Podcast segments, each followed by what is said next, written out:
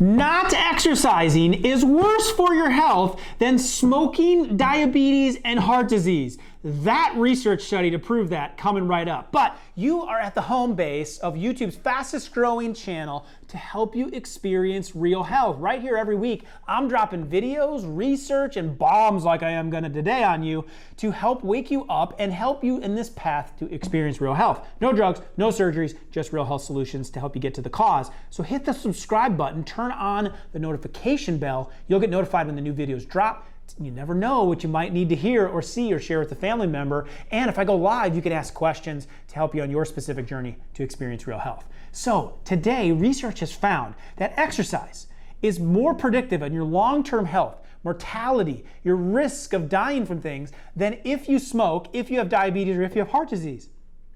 Check this out. So, the study that I was digging up, it's, uh, it was from a Cleveland Clinic cardiologist. His name is Dr. Wael Jaber and he's the senior author of the study that showed 122,000 patients. They put them on a stress test, exercise. Uh, at Cleveland Clinic, it was between 1991 and 2014. So they did this for 13 years, measuring this 122,000 people. And they put them on a stress test, and they found that the number one predictor of those people having mortality risk the thing that impacted their risk of dying the most was whether or not they got enough regular exercise. Not whether they smoked, not whether they had diabetes, not whether they had heart disease, whether or not they moved.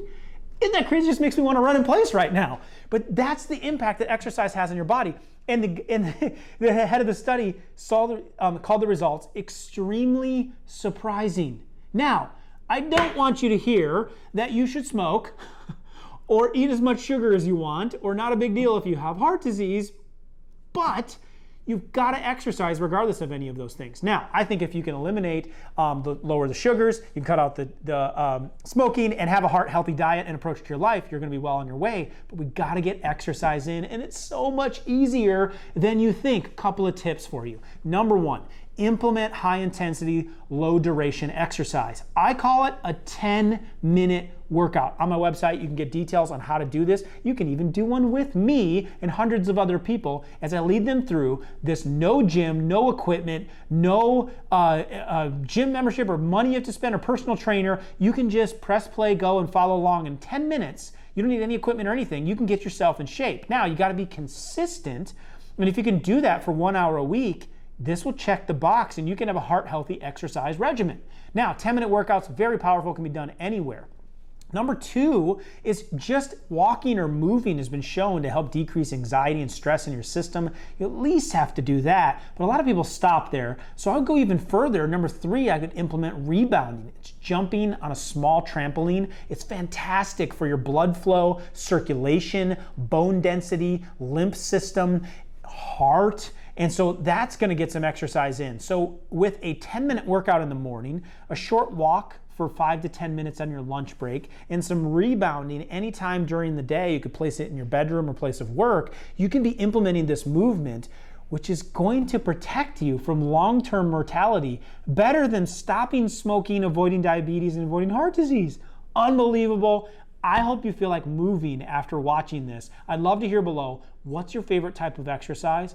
You don't have to go too crazy on it. You don't have to overdo it, but you gotta get it in. It's so, so crucial. So stop smoking, stop eating too much sugar, but more importantly, you gotta move. I'm Dr. Livingood, and I'm here to help you experience real heart health. Comment below if you want help on how to do the exercise, the 10 minute workout program, or any other question you have on your journey to experience real health.